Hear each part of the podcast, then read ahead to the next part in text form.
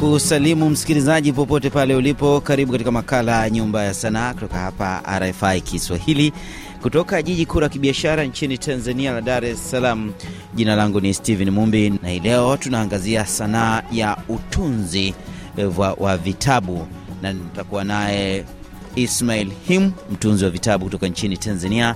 E, ametunga vitabu vingi: Usasa, Usasambu, Njia Imepatikana, Wakilia Tunacheka, Diwani Hayawani, Chanzo ni Wewe. Tutazungumzia vitabu hivyo kwa kirefu na mashiko yake.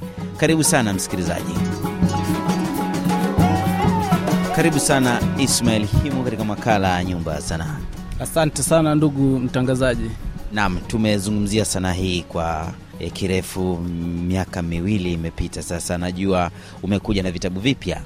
Nadhani miaka miwili mitatu, kama ilivyo ada, kazi za wasanii wanaandika kila inavyotokea siku ina, inakuja na kitabu chake. Kwao bado kwa vitabu hivi najiona niko nyuma, kwa sababu yaliyotokea ni mengi kuliko niliyoyaandika.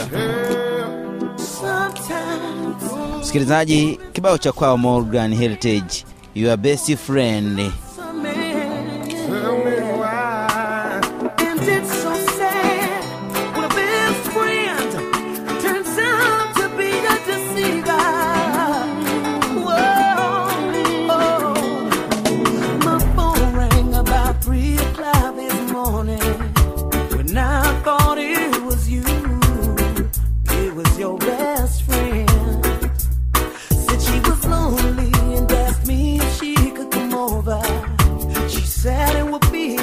see.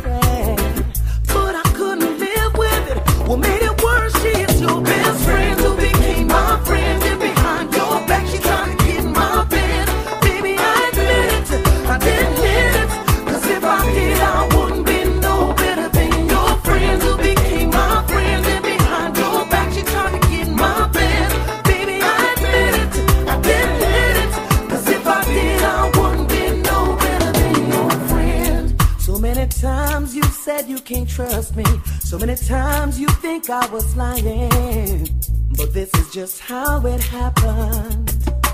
Take a look in your life and analyze the friend that you're keeping and how she'd want to be creeping with your man. It's so sad she is your best friend to became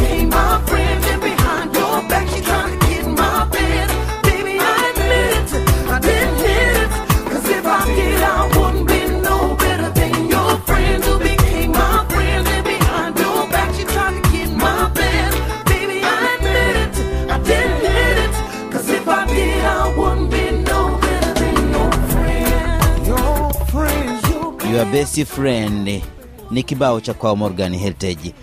E, Ismail Him, na sasa umekuja na vitabu kedekede kede. Tuanze kuzungumzia safari kwanza ya sanaa hii ya utunzi wa vitabu katika kipindi hiki cha miaka miwili mitatu, naionaje? Uh, tunashukuru tulipotoka sasa tunaanza kuona kwamba sanaa ya uandishi wa vitabu inaanza ku, kupenya kwa vijana. Nadhani vijana wengi walikuwa wanaona swala la uandishi wa vitabu ni swala la, la wazee, watu fulani wenye wa makamo, lazima huo umesoma sana. Hii nadhani imeshakuwa fikra tofauti kwa sasa hivi. Vijana wengi ukiangalia kwa Tanzania wanaibuka na kazi nyingi za kifasihi na maandiko mbalimbali. Kwa hiyo kwangu mimi naona bado kazi ya sanaa ya uandishi inahitaji pia endelee kufanyiwa harakati na mashirika ya habari kama hivi, ili tuweze kufikia hatua ya juu zaidi. Angalau juzi juzi hapa tumemsikia mwandishi wetu Nguli kapata tuzo ya kimataifa. Kwa hiyo hii pia imeshtua watu, kumbe hivi vitu vinawezekana kwa Tanzania. Aina hii ya sanaa unayoifanya wewe, unaweza ukasema ni utunzi e, wa vitabu vinavyozungumzia nini hasa? Mara nyingi mimi nimejikita kwenye masuala ya kijamii, sijajikita kwenye riwaya, pen, riwaya pendwa, sijajikita ku, kuifurahisha jamii tu, kueleza mambo ambayo yataifurahisha jamii na kuiacha tupu. Vitabu vyangu vina vina vina matukio ambayo yanaendelea kila kukicha. Kwa mfano, kitabu changu cha Wakilia Tutacheka ni kitabu ambayo ambacho kwa taifa lolote linahitaji kitabu kama hichi, hasa mataifa ya Kiafrika, mataifa ambayo yamejaa dhuluma, yamejaa ukandamizaji wa viongozi wa viongozi ambao wana kuna rushwa kubwa. Kwenye Wakilia Tutacheka nimeonyesha jinsi baadhi ya ya viongozi wa, wa, wa kiserikali wala rushwa, baadhi ya viongozi ambao wana wanaikandamiza wana serikali wakilia, lazima wananchi watafurahi. Na watalia vipi? Watalia kwa, ku, kwa kuwajibishwa, wakipelekwa mahakamani, wakiadhibiwa, haki ikipatikana kwa wananchi, najua hapo ndo furaha itapatikana. Kwa hiyo Wakilia Tutacheka ni kitabu kinachoishi na kitakachoendelea kuishi. Kwao siandiki kitu cha kufikirika au kitu ambacho sijui mbeleni kitakuwaje au kita, kilitokeaje. Umegusia vizuri kitabu cha Wakilia Tutacheka kimepokelewaje? Kinaona, nimeangalia hapa, kimetoka mwaka elfu mbili kumi na sita na hichi kitabu sikuweza kukitoa, lakini kilipata hamasa zaidi katika awamu ya tano ya serikali ya Jamhuri ya Muungano wa Tanzania, awamu ya hayati Magufuli. Kitabu hichi kipindi kile Magufuli anatumbua anatumbua wahujumu uchumi, mafisadi. Kitabu hichi sasa ndo baadhi ya wahadhiri wakaanza kukisoma na kukielewa kilikuwa kinamaanisha nini. Kwa hiyo kuanzia pale kitabu hichi nadhani sasa kikaanza kupata mwanya na mpaka sasa hivi kinatumika kwenye baadhi ya taasisi za elimu za juu Tanzania. Kwa hiyo kimekuwa na, na mapokeo chanya. Mapokeo chanya, nasema hivyo. Ndam, kipi kilikusukuma kuja na e, mambo haya? Wengi walikuwa wakiogopa wakati ule kwamba eh, uzungumzie mambo ambayo yanafanyika na yanapigiwa chepua na serikali. Nadhani kipindi chenyewe kinajifafanua ni nyumba ya, ya sanaa sanaa ni, ni, ni kitu ambacho kazaliwa nacho kila mtu, ni sio kitu cha kusomea. Kazi zangu hizi ni za kibunifu, ndo na ndio maana ni sanaa hiyo. Nadhani ingekuwa na, naandika kazi kama kama vile kupata kazi ni, nilipwe nisingeweza, lakini hii ni kazi za kibunifu. Sanaa mtu anapoifanya hata kama alipwe anajisikia furaha, kwa sababu yeye ndo, ndo kilichomo ndani yake. Haya, kuna kitabu kingine chanzo ni wewe. Nini kinazungumzwa hapa? Chanzo ni wewe kimetoka elfu mbili na kumi na tano ndo kitabu changu cha kwanza. Hichi kitabu niliandika mara baada ya matukio kadhaa ambayo nilikutana nayo nikiwa mtaani. Ni kitabu ambacho kinazungumzia athari za, za watoto wa mtaani na changamoto ambazo zinawakumba. Nikiangalia katika mitaa yetu mingi ya miji ya, ya Dar es Salaam, Mwanza, Arusha, miji mikubwa yote, sasa hivi ukifika, kuna wimbi kubwa la watoto wa mitaani. Serikali imekuwa imetumia mbinu nyingi sana kupambana nalo, mashirika ya kijamii, mashirika ya, ya ndani na nje ya nchi, lakini ni tatizo ambalo linaonekana linaendelea kukua licha na, na mbinu ambazo zinatumika kutatua tatizo hili. Kitu ambacho niliona naweza kuzungumzia juu ya watoto wa mtaani ni kuandika. Nashukuru kitabu hichi ndo kilinipa mwanga wa kuandika vitabu vingine vyote, kwa sababu mapokeo yake pia yalikuwa ni makubwa sana, mpaka baadhi ya wadau wa, wa serikali waliweza kunishika mkono katika uzinduzi. Kipindi kile nakumbuka alikuwepo waziri wa nishati Profesa Sospeter Muhongo, alikiona na akaniambia, kijana, umefanya kazi na unastahili kuendelea zaidi ya hapo. Kwa hiyo niliweza kuona kwamba nimeandika kitu ambacho kinaisaidia taifa langu. Msikilizaji, kabla ya kusonga mbele, hawa wanaitwa Makoma, kibao kinaitwa Napesi. Yeah.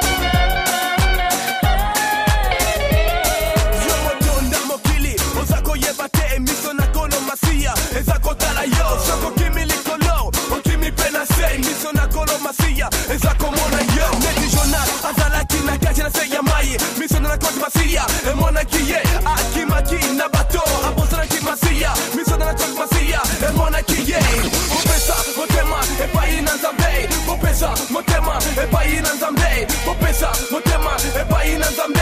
Ye moko masia asale na Bila shaka umekata fundo la maji namna hiyo. Kibao na pesi cha kwao Makoma. Ni kundi la muziki wa gospel ama muziki e, wa Injili, muziki wa kuabudu. Msikilizaji, bado niko naye Ismail Him, mtunzi wa vitabu. Tunazungumzia sanaa hii ya utunzi wa vitabu. Jina langu ni Steven Mumbi na tunasikika kutoka jiji kuu la kibiashara nchini Tanzania la Dar es Salaam. Kuna kitabu kingine Ismail Him kinaitwa Njia Imepatikana. Kuna nini ndani yake? Nikiona kava lake hapa, namwona ni mtu kama anauza genge. Kuna matunda, kuna mboga mboga, eh, kuna ndizi na iliona nanasi, kuna viazi na kuna mwanadada hivi ambaye anaonekana kama ndiye mnunuzi hivi. Uh, katika njia imepatikana na nashukuru Mwenyezi Mungu. Kama nilivyosema mwanzoni, tunaandika mambo ambayo yanatuzunguka. Kwa nini nisiandike kuhusu vijana wenzangu? Wazo hili nililipata katika kongamano moja nililoalikwa chuo kikuu cha kumbukumbu ya Mwalimu Nyerere Kigamboni, nikazungumza maswala mengi ambayo yalikuwa yanahusu vijana. Nashukuru pale nilipata wazo la kuandika kitabu Njia Imepatikana. Kwa hiyo kitabu Njia Imepatikana ni kitabu ambacho kinaelezea masuala mbalimbali ya vijana, harakati vijana ambao wamekata tamaa wakisoma kitabu hichi, naamini watanyanyuka na watajipiga kifua, sasa wanaanza safari upya. Ni kitabu ambacho kinaelezea namna gani watu waliokatishwa tamaa wanaweza waka, wakaibuka na kuanza kufanya mambo yao na nguvu mpya. Unakatishwa tamaa na watu wa kazini kwako, unakatishwa tamaa na watu wa nyumbani, mtaani, unataka kufanya kitu unaonekana huwezi kwa hii ukisoma katika hichi kitabu, nimemtengeneza mhusika anaitwa Mama Shauri. Ni mhusika ambao alikuwa kila kijana ambaye alikuwa akijaribu kurudi nyuma, Mama Shauri anampa moyo na mpaka akafanikiwa. Na hii ipo katika Tanzania yetu ya sasa, ambayo tuna wahitimu wengi mtaani ambao hawana ajira na wanategemea waajiriwe ili waishi. Sasa ili kuishi na ajira hakuna, inabidi uingie katika ajira nyingine ambazo si rasmi kama hizi. Kwa hiyo nashukuru mwitikio wa kitabu hichi sasa hivi ni mzuri pia, na chenyewe kinatumika kwenye baadhi ya taasisi mbalimbali. Haya, njia imepatikana. Wazo la, la kuja na majina ya vitabu hivi yanapatikana vipi? Kuandika kazi ni hatua ya kwanza, lakini inaumiza sana kichwa kutafuta jina la kitabu. Ile ndo picha halisi ya kile kilichomo ndani. Ukiandika jina tu, ukiweka picha tu, hakivutii. Hichi ni kitabu, lazima mtu aanze kuona juu ndo avutiwe ndani, na ndio maana tunasema sanaa ni ubunifu, kipaji kilichopo ndani ya mtu mwenyewe. Yule atakayetaka kuiga ataweza na atafanya fula, kitu fulani fulani, lakini baadaye lazima atashindwa tu, lakini Kwa sababu ufundi unao wewe. ufundi unao wewe mwenyewe. Kwa hiyo katika kazi kama hizi za kisanaa, hasa za fasihi, nadhani tulisoma hata shule za sekondari na vyuoni kwamba ubunifu unaanzia juu ya picha ya kitabu. Haya, kuna hii kingine usasa usasambu, ili imekaa kisanii zaidi. Usasa usasambu maanake nini? Kusasambua ni kwa Kiswahili fasaha ni kuchojoa nguo moja baada ya nyingine au ku, kupangua vitu vilivyopangwa. Usasambu ni kwamba usasa unaweza ukapangua mila na tamaduni zetu, au usasa unaweza ukatu, ukatuacha, ukatuacha Tuache watupu. acha watupu. Maana yake ni nini? Usasa unavyokuja sasa hivi hauna mipaka, tofauti na zamani. Usasa unaokuja sasa hivi, usasa unamkuta mtoto anamiliki simu ya laki tatu, mama yake nyumbani ana simu ya laki mbili au ana simu ya elfu ishirini. Mtoto wa kike kama huyo wa form 1 form 2 unampa simu ya laki tatu, ana namba za simu za watu, anajua yanayoendelea duniani. Kwao usasa, usasambu ni kwamba tukiuendekeza usasa usipokuwa na mipaka, unaweza uka ukatuacha utupu. Nini kinazungumziwa kwenye kitabu hiki cha usasa usasambu? Nashukuru. Usasa usasambu, asilimia kubwa tumeelezea athari za utandawazi, na nimeelezea athari za utandawazi kwa jamii, lakini wahusika wakubwa nimewaweka ni mabinti ambao ndo waathirika wakubwa wa, wa, wa utandawazi. Nimesema mabinti kwa sababu sasa hivi ukimpa binti simu na ukimpa mvulana simu, athari kubwa zitaanza kujitokeza kwa binti na hii hapa nimefanya utafiti kama mwandishi, siandiki tu kitu kikija kichwani naandika, lazima niangalie kwenye daladala nyingi. Sasa hivi ukipita katika miji yetu unakuta mabinti wengi ndo wana simu Eh, za gharama kabisa, ndio na, na wazazi hawajui nyumbani na mashuleni walimu hawajui pia, lakini zile simu zinatumika. Kwa hiyo nimeangalia athari zake, na baadaye tunakuja kukuta wengi ndo wanadumbukia kwenye masuala ya ngono zembe na kuwapelekea ujauzito, kukatisha tamaa zao za kuendelea na elimu. Haya, kuna hiki kingine, huu ni mswada bila shaka. Huu ni mswada, nadhani wiki hii hii unaweza ukatoka. Mswada unaitwa Diwani Hayawani. Hii ni riwaya, riwaya Diwani Hayawani. Nimeangalia maswala yale yale ya kiutawala, nadhani ndo sehemu kubwa ya dunia ilipo sasa hivi. Viongozi, vilio vingi ni viongozi, lakini kwa Kiswahili hayawani, Kiswahili fasaha ni mtu anayefanya mambo ya kinyama, mambo ya kikatili.